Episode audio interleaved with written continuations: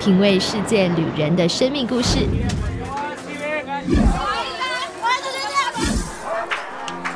找回记忆中的幸福滋味。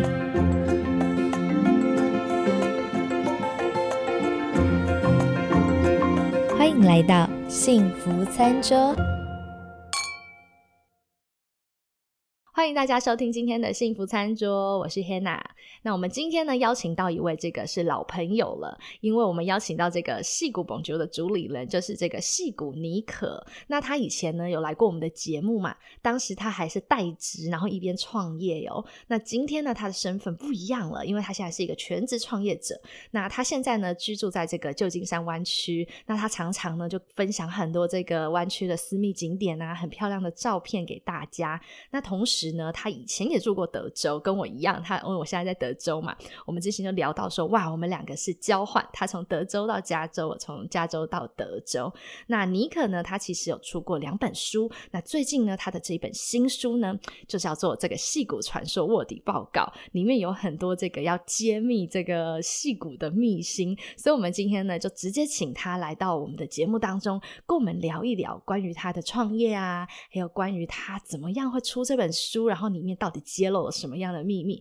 那我们就先欢迎尼可，Hello，Hello，Hello，大家好，很开心有这个机会来呃 Hannah 的节目分享。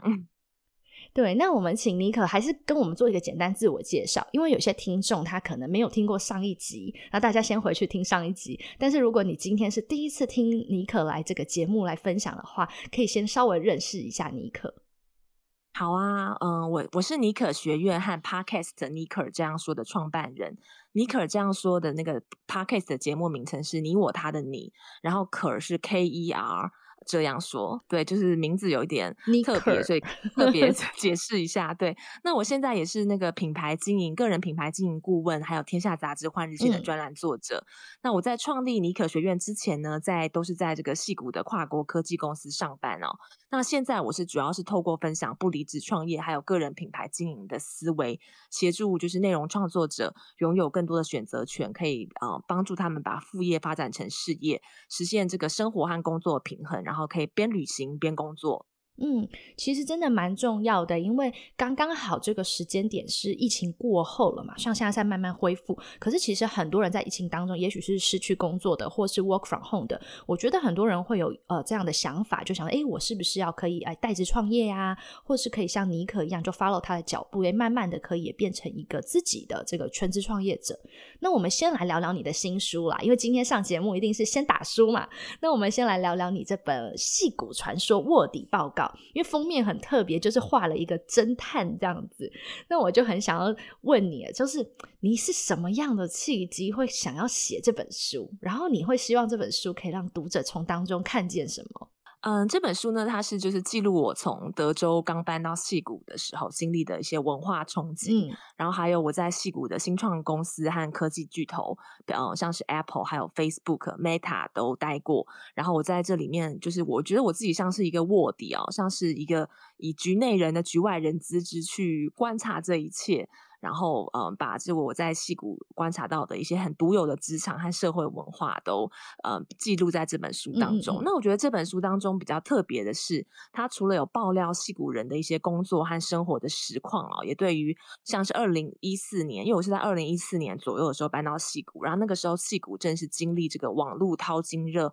二点零的一个疯狂的。嗯，一个风潮，对，那我也对那那段时间做了一个详实的记载，包括就是新创企业一些疯狂的乐观主义啊，然后那个时候的创投和资本市场都非常的狂热，然后在这个当中，其实就是。嗯，我有看到一些，就是大家对于权力，也不是大家啦，部分部分的人对于权力、金钱，对对对，来这边掏金的人，或是在呃一些新创公司的人，就是我待过的其中一个公司，我看到他们对于权力、金钱和在科技之下展现出来的一一种欲望跟野心，可能还有一些迷失哦，到最后是怎么样的这个嗯陨落，以及我在这个当中，可能我的戏骨梦就是也做了一些改变，还有对于美国梦的了解。也做了一些，嗯，就是跟当初的设定不太一样哦。那最最开始的起心动念呢，其实是我认为大家谈到“戏骨”这个词的时候，就会有很多 bubble，就觉得说哇，这个地方叮叮叮都亮了，说哇，天龙国哎，戏骨哎，对，然后就觉得这个地方很棒，然后好棒棒，都想要进来这边分一杯羹啊，可以就是来这边创业，或者是进入科技巨头工作，然后可以坐拥高薪，享受人人称羡的福利啊。那我刚来戏骨的时候也是怀抱着这样的梦想，但是我当我真的有机会进入戏骨的新创和大企业工作之后呢？我才发现，这个气谷这座大家认为的殿堂里面的世界和外界所想象的，好像不太一样哦。那我认为，就是很多人对戏骨的认识都是对的，但是可能只有一小片段，但是多数人都把这个片段当做是百分之九十五。所以呢，我就希望可以写一本这样子的书哦，带大家深入殿堂的这个角落，好每每一个还有角落和阴影处啊，挖掘里面的这个故事，破解所谓的这份戏骨迷思。对，那最后我想要传达的是说，呃，就是我们就是看似光鲜亮丽的戏骨人，其实也跟大家一样，都是在为柴米油盐烦心，然后也是有欢笑、有泪、有泪水。所以呢，可能我们一般人对于美好人生或是成功人生的标准的这个想象，也许也许太过单一哦。那其实达抵达目的地的路径会有很多种选项跟可能性。所以我就希望可以借由这本书，可以戳破一些戏骨的迷思，让大家去思考。这些所谓美好人生和成功人生的定义到底是怎么样的？然后也希望可以借由这本书，我们也许可以去思考我们在日常生活当中看到的社会现象，还有在职场当中遇到的一些现象背后，它的一些原因跟脉络，然后从观察世界的过程当中，可以更加的了解自己。这样，嗯，对，我觉得你讲到一个就是反思，因为真的是很多人也许啊要开始翻这本书的时候，会带也是还是带着泡泡，会觉得说，哦，会不会在里面看到什么样的个。那个很劲爆的，怎么样掏金啊？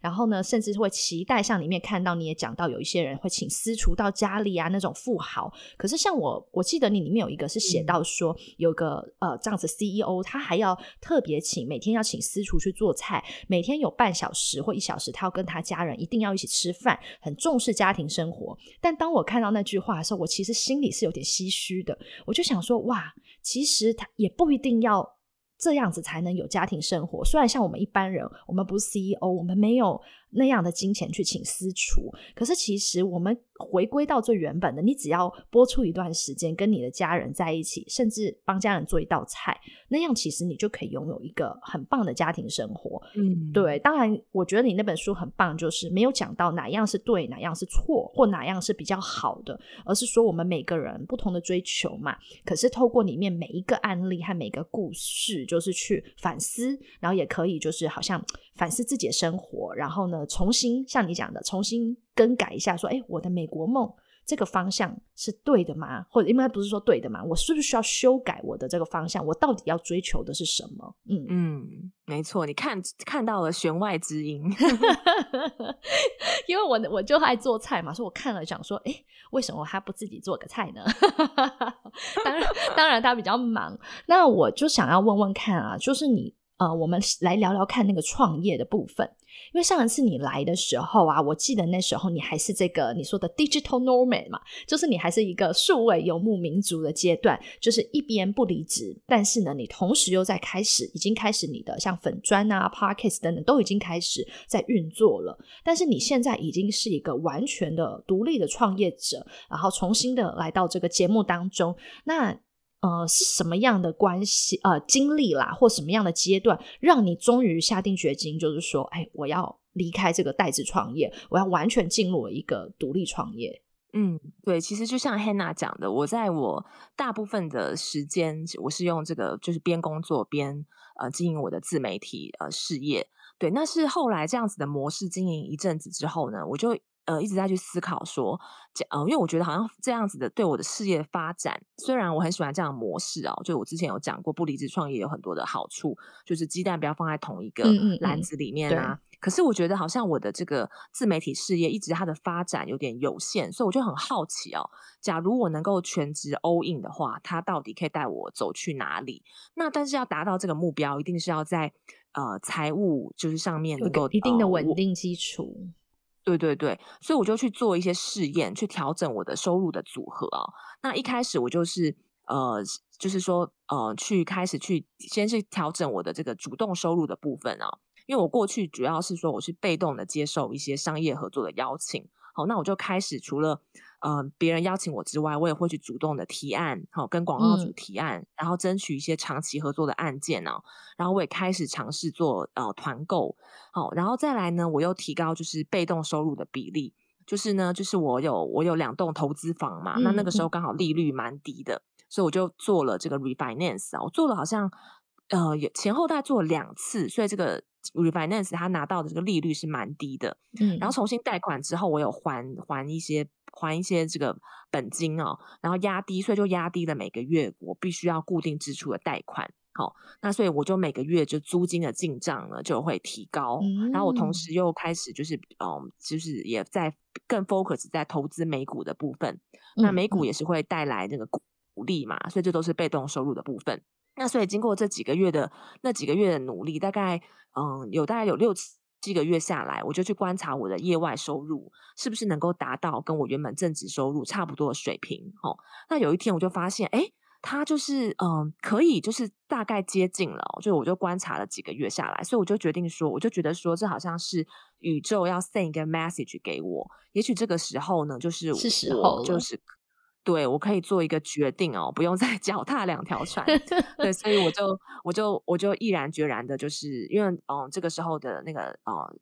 财务方面就 secure 了嘛，那我就觉得我可以 all in 去投入在我的自媒体的事业。对，所以我就在经济条件允许之下呢，我就结束了我的职场生涯，然后呃投入我的创业，然后成立了尼克学院。那现在呢，就主要我是一名这个品牌经营教练哦，对，这样子，然后呃协助。呃，大家就是有兴趣透过个人品牌，呃，发展他的人生的第呃副业的人哦，可以从零到一建立自己的个人品牌，然后透过这个打造一个可以有独立、有变现能力的事业。嗯，其实我以前一直觉得说创业是不是一种真的是叫冲动嘛？那有些人的性格就是很冲动，说好我不管了，我现在就追梦去，然后就哇就马上打包啊，就是离职啦。可是我刚刚听完你讲，我发现你的创业其实不是这么冲动的，但你也不是完全不动，所以这就是真的是呃保守型的，算是保守型投资吗？他 保守型投资者就说你还是会有在乎说我的这个。收入是不是达到一个稳定的目标？然后达到了以后，我才放手去完全的投入，也不是说哦，就什么都不想了，就直接跳进去。那像你有这样子的一些想法，你是因为你书中我记得你有讲到，像包含你在戏骨的这一些生活经验里面，造就你有这样的戏骨的思维，就所谓的这样戏骨的思考的独特的这种创业法的这种思维。那你觉得当你在做这些决定的时候，跟你所谓的这个戏骨思维是有关系的吗？嗯，我觉得绝对有，因为我觉得这几年在戏谷的工作带给我有一个呃学习的一个 lesson，就是就是说你可以犯错，然后在这个错误当中快速成长哦。因为然后我印象非常深刻的是，我书里面也有提到，就是我在戏谷的第一份工作是在一家新创公司工作。那当时的公司它是哦推有推出一款 app，虽然在市场上面已经推出已久，但是呢还是有很多瑕疵哦。那所以我就很呃不解的去问我们公司的工程师说，这样不会太冒险吗？为什么不把产品修到就是嗯对完美完美无误？对，然后那个设设计城市设计师就跟我说，没有完美这种事情。然后他那时候就跟我说，We got to keep shipping。这个在软体发布的意思就是说，要持续的去发布新的版本哦，让这个新的版本尽快的进入市场，他们才能够收集用户的回馈，然后及时的调整改善。哦，然后后来我在业界待久了才知道，就是说在戏股呢，就是一个新产品，它从概念成型到上市啊，其实是一条烧钱的漫漫长路。那如果公司它就是闷着头，然后循序渐进的把把产品做到符合心中的完美啊。然后推到市场之后，可能才发现就是根本没有人要，或者是说产品已经过时了，那不就是白白浪费了很多时间跟资源呢？所以在戏股的做法，大家都是及早的推出到市场，然后反应好的话就继续优化，反应不佳的话，反应不太好就把它删除，对，或者是说调整方向、改变方向或者放弃这样子。对，那这个其实就是戏股敏捷开发的一个精髓啊，就是接受变化跟不确定性，然后勇于试错。那我，那我觉得我学习到这样子的一个方式，我后来也运用在我的创业、微型创业的过程当中。比如说，在我推出十周的一对一教练课程之前呢，那时候我也不知道我的我想要做这个线上课程、教练课程，但我不知道该选择什么主题啊。所以我就运用这个细谷敏捷开发的概念，我就想说，那我可以先去推出第一版产品，去测试市场的水温。所以我就先着手经营，嗯，部落格哈。那我那个时候是想说，先写这个个人品牌经营的文章，因为我刚好我以前也是念广告的，然后我这几年经营自媒体下来，又累积一些经验，所以呢，结果后来也证明，就是说我写了很多篇文章之后呢，我就可以从。嗯，读者他们的反馈嗯，比如说点阅量啊，嗯，还有那个留言啊、互动啊，了解他们的嗯看法还有想法，然后理解读者他比较在意哪类型的主题啊，嗯嗯，他的痛点是什么？所以在我后来推出个人品牌教练课的时候呢，我就能够嗯，就是比较能够满足客户的需求啊，因为前期有这样子的这个观察跟测试，然后这是第一个，然后后来是，然后在我推出这个十周教练课之前呢。我除了有做先写文章做测试之外，我有先还有先提供这个免费咨询的服务哦。那这个免费咨询的服务，它就等于是我的第一版的产品。那我是用这个去搜集学员他真实实际的回馈，来优化我的产品。那我的产品就是我的课程方案嘛？对，因为我希望可以确保我的课程方案真的能够解决客户的问题。那我就是经过，就是提供这样啊一两个月这个免费咨询的服务，然后我去调整我的这个教练课程的方案，做了修正优化，最后呢，我才推出这个十周的教练课程。对，所以就是因为我前期有做了这样的市场调查跟调整，后来推出的时候呢，就学员的反应都很好，就是他们觉得可以，真的可以帮助到他们。就是是不管是在市场定位啊，还是说是在呃自媒体方面的经营涨粉，或者是说嗯变现的部分，他们都可以在蛮短时间之内就可以看到成效的。那也成为我后来主要收入来源。所以就是我蛮建议大家可以，就是如果你现在也在呃做这个微型创业的话，其实你是可以用比较低成本，然后快速实做的方式去开启你的这个个人的这个创业的这个实验，这样子。其实就是，我觉得这也是美国的这个教育系统成长的人会有的一个做法，常常就是做中学，学中做。那我呢就很喜欢你在一个呃，我看到你在杂志的访问，你有特别讲了两句话，我觉得就很棒，就是说不会有完美的一天，不会准备好的一天，一定要有现学现卖的这个勇气和弹性。就像你刚刚说，从你们的这个工程师他在开发软件里面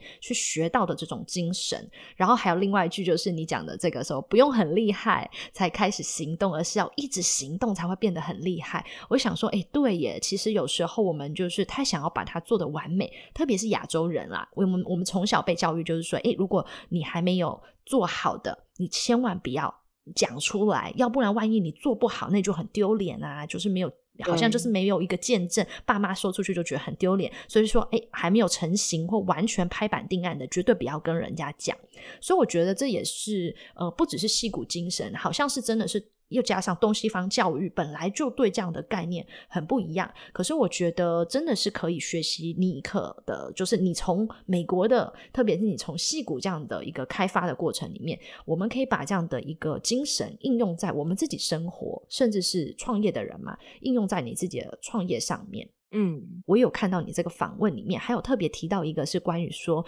一般自我介绍的时候，你曾经很想撕掉身上的标签，因为你讲过嘛，你有在这个脸书啊，然后呢，就在这大家都很羡慕这样的大公司去啊，Apple 啊去做过，那。一般人在介绍一定会说：“哎，我在哪哪公司工作啊？我是什么职位呀？”然后每个人认识你的第一印象就觉得：“哇，他在西国，然后他在 Apple。”哎，可是你说你想要把这样的标签撕掉，为什么？因为不是，这不是一个非常棒的一个标签吗？嗯，我觉得可能就是我身边这样子的人都非常多吧，所以我觉得其实也。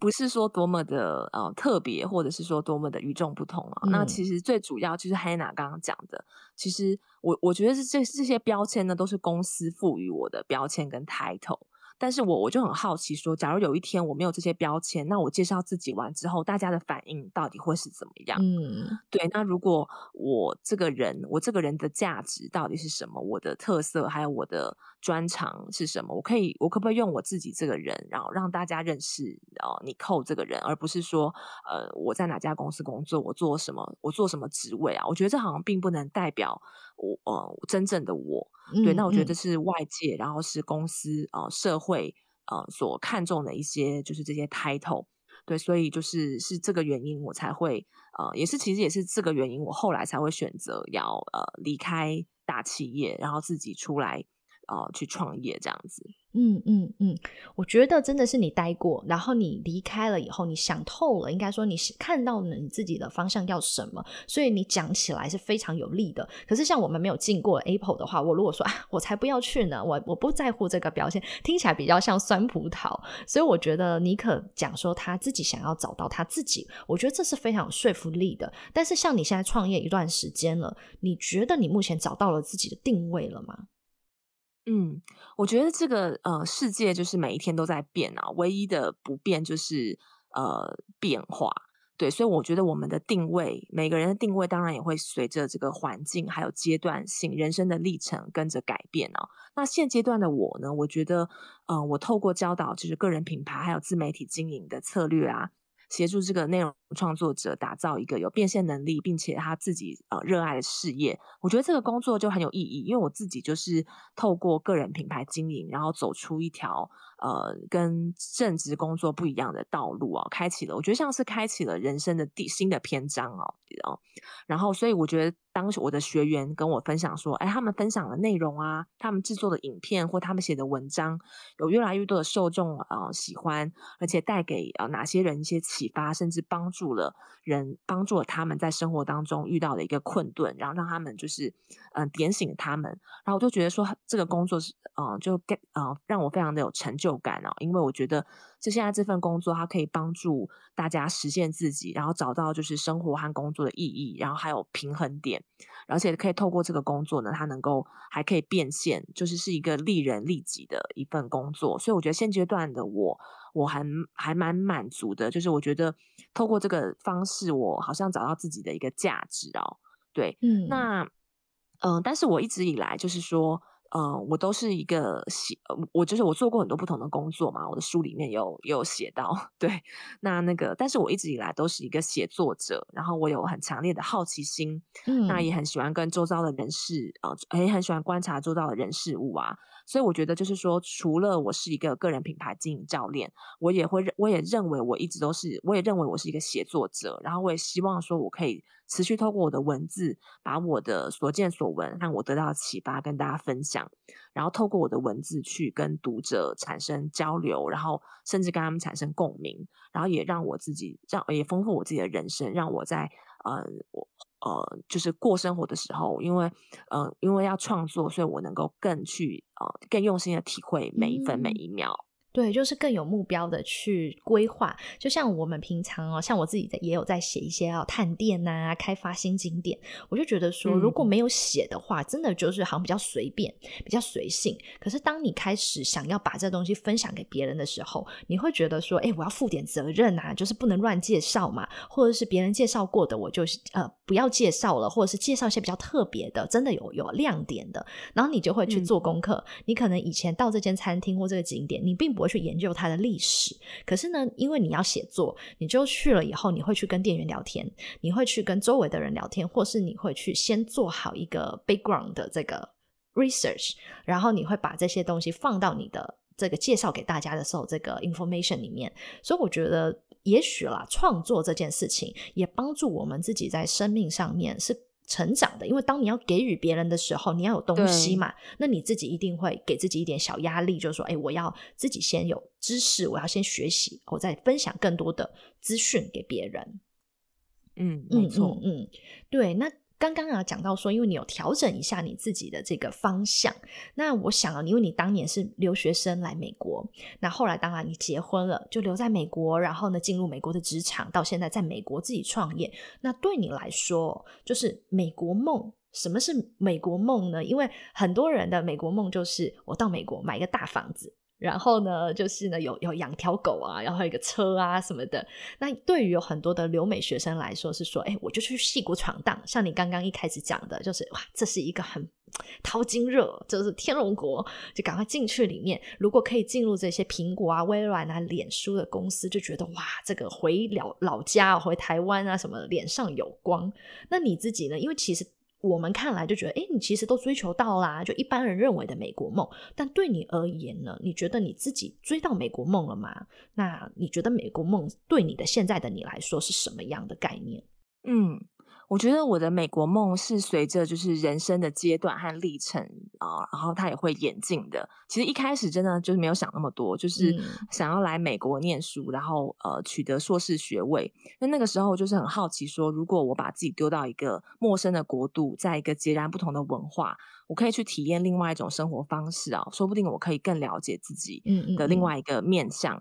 对，然后但是毕业之后呢，就呃，因为已经学学广告这个专业学了两年了嘛，那就很想要知道说我自己的所学是不是能够应用？对对对，能够运用在就是世界的舞台，因为那之前已经在台湾工作过了，所以就想要找一份能够去发挥我专业的工作。好，那没想到在这个过程当中呢，就遇到了我现在的另一半。那那个时候，我们就决定一起留在美国打拼哦，因为我们觉得说，在美国工作可以累积到就是更有呃国际观的工作经验，然后可以体验就是在呃一个陌生的国度去建立一个家庭的这样子的特殊的经验。对，所以嗯，我觉得总而言之，就是美国梦对我的含义啊，就是是不论你的出身背景是怎么样，都能够凭借你自己的能力跟专业去创造一个你想要的生活。对，那我觉得美国它真的是给我这样子的机会啊，让我有机会在这个不同的规模的公司工作，然后和世界一流的人才共事学习，然后让我呃把这几年在戏谷的经验呐，甚至集结成一本书啊，完成了我这个出第二本书的梦想。那对于现在的我而言呢，我觉得我也是，嗯，我也是继续活在我的美国梦之中，就是我凭借着自己的 自己的呃专长和经验啊，然后建立了一套系统化的这个个人品牌变现的课程。那因为我靠自己的，我是靠呃经营个人品牌，把我的副业变成了事业嘛，对，所以我也希望可以透过我的教练课程啊，帮助更多人实现这个梦想。然后拿回这个生活和工作的自主权呢，然后有机会走向不用打卡，然后财务独立的人生的新篇章。嗯，对，没有错，哎，真的是，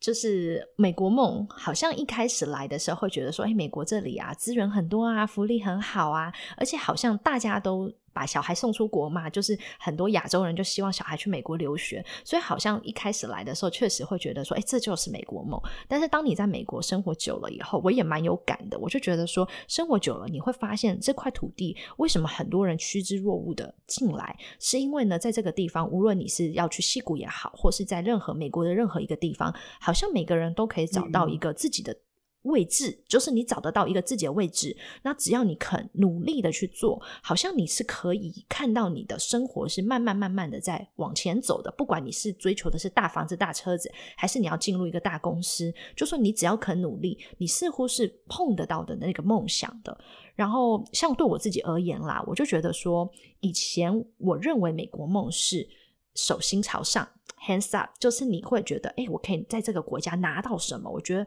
这福利很好，我可以拿到这些，拿到那些。但是当我后来两年前搬来德州，我忽然间有一天有个感觉，就是，哎，我觉得美国梦应该是 hands down，就是。有一天，当我有能力，就像你讲的，我也有能力，我为别人付出什么？比如说，你想帮助那些也在追梦的人，或是有一天，当我有能力，我不是再从这个社会拿资源，而是当我开始在这个社会里站稳脚跟，我反馈给这个社会，我可以为这个社会做些什么的时候，我就发现说，哎，那才是我真正觉得，原来这才是我的美国梦。这还才是我后来的理解啦。嗯，对对对。那对于很多想要来美国追梦的人，不管是要来读书的啦，或很多是我知道，像台湾有很多工程师也会在呃梦想着说，希望可以投投履历，看看能不能够有机会进到美国的这一些科技公司里面来戏骨追梦。那你对于这样子想要来美国追梦的人，或一些年轻人啦，想要来美国或不一样的环境闯荡一下，你觉得有什么样的建议？或者有什么样的心路历程，你想要分享给他们？嗯，哦，OK，我觉得就是不管你是要到美国念书或是工作啊，都有一个必备的技能，就是要敢说，嗯，就是有表达的勇气。我不知道 Hannah 有没有这样子的感觉，就是美国社会，就是美国人都很很很爱说，也很敢说，也很会说，不能假谦虚，不能假谦虚。就像你书里有写到那个印度人很吃得开，就是 而且很多 CEO 不都印度人吗？因为他们很敢说。没错，没错，因为美国的教育系统啊，它其实是非常重视课堂互动。那每个学生在课堂上都会呃非常积极的去表达自己的想法。那这也是美国源于说美国他们从幼稚园开始就有这种 show and tell 的活动。然后，所以每个人他从小就会很习惯去大方表达自己的想法啊。然后美国人也很习惯为自己的这个立场辩解。然后他们也很习惯就是想法被挑战、被反驳。但是我们就是在台湾和亚洲，因为比较是受到这个儒家思想的文化熏陶啊，我觉得我们都尊师重道，对，温良恭俭让了。嗯，对，我们都非常的谦虚内敛啊。然后。就是比较服从权威啊，然后在工作场合上也比较害羞，比较少主动的去表现自己，怕得罪主管啦，或得罪同事，怕说哇万我万一跟你有 challenge 你的一些想法，万一撕破脸了之后怎么办？我觉得亚洲人很很担心这个，都比较想要跟大家一样哦，就是不要就是标新立异哦。但是在美国，我觉得是相反的，哦就是如果你这样不说话，或者是说呃你你都想法都跟别人一样哦，大家就会觉得说你很。温驯啊，然后很练，就是缺乏这个领导力啊。对，所以我觉得就是在美国的职场氛围，它是很鼓励就是这种创新啊，然后呃，就是挑战，然后开放式沟通。但是也不是说你要就是很舌灿莲花，或者是有业务嘴啊。但是就是你一定要能够逻辑清晰的去表达你自己的想法，然后跟大家详细说明你自己做了什么。然后遇到就像刚刚像黑娜刚刚讲的，就是遇到跟别人意见不同的时候，也不要害怕。能够坚定立场，然后据理力争。嗯，比如说呢，在这边你也不一定要同意老板的看法，对对对，你也可以就是说去 push back 啊，然后跟老板讲说，呃，我们可以怎么做？那背后的原因是什么？然后可以可以呃达到什么样的成果？那如果你可以这样很有逻辑的讲出一番道理，然后带领这个团队走到对的方向，那就是老板和大和就同事也会。很尊重你啊，认为你是个有见识、有影响力的人，这样子。对，所以我觉得在像是在戏骨啊，嗯，就是嗯，工程师也最好也不要只是会闷头做事，因为这样子就是比较不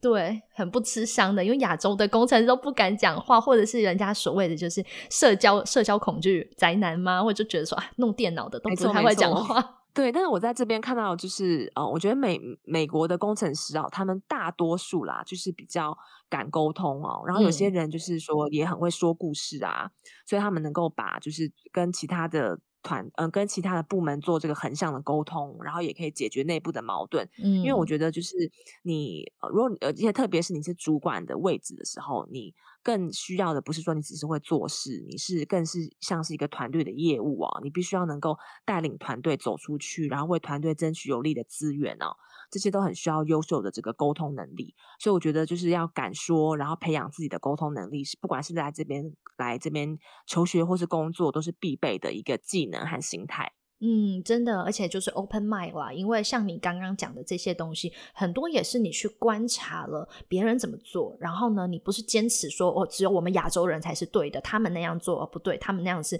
不，比如说不尊重老板，然后他们那样做就是很很自大、不谦虚，而是说我们看到别人的一些优点。然后发现，诶，原来他这样子做，或是在这个文化的这个情境里面，他这样子做是可被接受，而且是有效率的。那我们就是去呃截长补短嘛，就是学习一些其他种族的优点。就像我刚刚讲到的，你书里写到的这个印度人，以前有些人就笑他们啊，那边摇头有没有？你你不是也讲到摇摇摇，不是也摇头，是也摇头。有些人会这样笑他们，可是呢，你就发现说，诶，他们为什么能够这么优秀？因为他跟我们亚洲，我们都是亚洲族群。那都很会读书，可是就是因为他们跟我们差在，他们很愿意为自己的想法去发声，而且很积极。对我觉得美国蛮欣赏积极的人，就是你看那个学校的吉祥物，不是什么鲨鱼啦，就是老鹰啊、熊啊，就是你看他们选的那个吉祥物都是那种很侵略性很强的，很 aggressive lion 什么的。就是好像没有人会学校取个小绵羊，就是没有这个吉祥物 乌龟。然后就我们像我们像龟兔赛跑，乌龟很棒，我们要学习乌龟。可是好像在美国，他们就是喜欢这种你很有想法、很愿意表达自己的。所以我觉得也谢谢尼可分享这些，就是说有一些是我们知道，但是如果没有提醒的话，你可能不知道说哦，原来这样子的性格在美国是很被接纳的。嗯。那最后呢，就是希望妮可来跟我们分享一下你自己的教练课，因为我想很多人听到这边哦，可能也会开始想说，我是不是也想要这个自己创业啊，自己的品牌啦？那也想像妮可一样，先也不是全部 all in，而是说我先慢慢的放手，先从代职，然后再像尼可一样，然后慢慢变成全职的这样的创业，是可能比较稳稳扎稳打，比较保险，而且周围的人好像也会比较。有安全感，要不然忽然间说我我要去创业了，可能家人就很反反弹声很大。所以你的教练课呢，有没有什么可以跟我们分享？说我们在你的课程里面，如果真的报名的话，可以在这十周里面学到一些什么，或可以得到什么样的帮助？嗯嗯，当然就是呃，第一步最重要的就是定位嘛。就是我觉得我的教练课很与众不同的是说，不管你是在呃什么领域啊，我都可以在第一堂课。就是我现在的所有的学员，都是在第一堂课帮马上帮他们找到他们的定位跟标签，然后还有就是帮他们想到想到他们的这个品牌的名称啊，很响亮的名称。所以大家 大家在第一堂课，他就会觉得说好像拨云见雾，他就知道要朝哪个方向去走。那我有一套就是我自己呃研发出来的一套系统。对，所以就是呃，如果有兴趣的人呢，其实我现在也有提供就是三十分钟的免费咨询。如果对于我的教练课程有兴趣的话，可以在这三十分钟当中，我们可以聊一聊。然后我也许也可以针对你现在遇到的比较大的问题，提供一点呃建议这样子。对，所以这是第一点，就是定位的部分。再来就是说内容创作，因为内容创作大家常常都会觉得说，我要创创，我要写什么？三四十篇的文章啊，拍上百支的影片，我才有机会被看到。但是我认为，就是说，其实你是要做有效的内容，而且要对精准的受众去沟通。所以我就会帮你找到说你的这个呃呃你的最小可行市场，然后还有就是说针对针对你的市场，你要创造哪一些有效对的内容啊？那其实就是贵精不贵多。对，所以我会有一套这个内容打造的这个系统，帮大家可以有效率的去。嗯，在比较短时间之内吸引到第一批受众，然后如果是呃需要变现的人啊，就是说我会教你怎么样去打造你的产品，不管是线上课程，很重要，或者是。或者是说你的呃实体的这个商品，我有一些就是这个 model 可以可以教你去发想，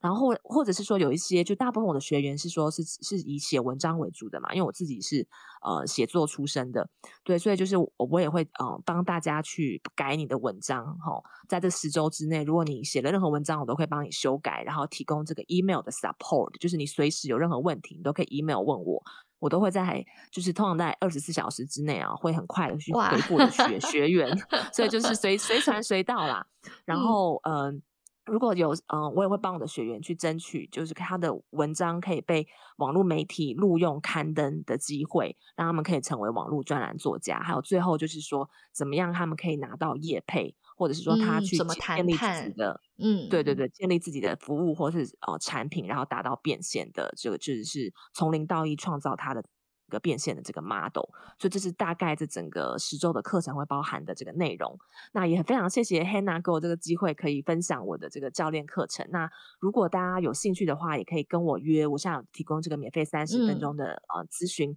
在这咨询过程当中，我可以再进一步的介绍我的课程，然后看看我们是不是就是适合的这个呃 right match 这样，然后我也可以针对你现在遇到的最大困难，提供你一点建议这样子。嗯，对，所以如果大家呢要找尼可，其实我讲很简单，最简单的方式，你就直接打戏骨尼可，或者是戏骨蹦珠，我觉得就会马上找到尼可的这个粉砖，或是如果是 podcast 的听众，你也可以搜寻这个尼可这样说，那个可是 K E R 尼可这样说，然后或打尼可学院，你可以的。就是 You can do it，尼可学院。我觉得搜寻这些关键字其实很快，我我有搜过，就是在那个 Google 上马上就看到了你的个人的这个网页。嗯，如果大家家呢想要报名这个尼可的一对一教练课程的话，也欢迎大家可以在我们今天这个 podcast 下面的文字叙述的地方，下面我会把这个尼可的网站啊、他的 podcast 啊，还有各个这个报名表的这个连接都贴在下面，大家就可以直接点击，然后就可以预约这个教练课一对一的这个免费三十分钟。嗯。